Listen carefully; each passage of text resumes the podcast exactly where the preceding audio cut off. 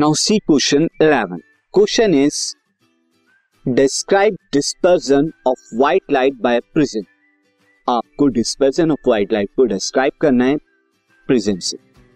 And list the spectrum of colours और जो colours का स्पेक्ट्रम बनेगा बैंड बनेगा, वो आपको बताना देखिए, क्या होता है dispersion dispersion is a process the splitting of white light into its components colour components colour क्या है? विबग्योर मैं आपको अभी बताऊँगा।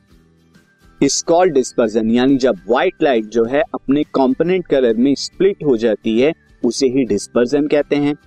अब कैसे होता है? Since all colours of light travel at different speed in vacuum जितने भी ये कंपोनेंट कलर्स होते हैं सेवन कंपोनेंट कलर्स होते हैं, ये डिफरेंट डिफरेंट स्पीड के अंदर वैक्यूम में ट्रेवल करते हैं।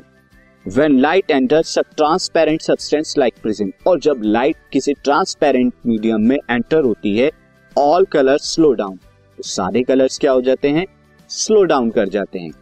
बाय डिफरेंट अमाउंट्स अलग अलग अमाउंट से कोई ज़्यादा जो है स्पीड कम हो जाएगी किसी कलर की, किसी की कम स्पीड होगी. यहाँ पर ये डिपेंड किस पे करेगा? डिपेंड करेगा उनकी वेवलेंथ पर.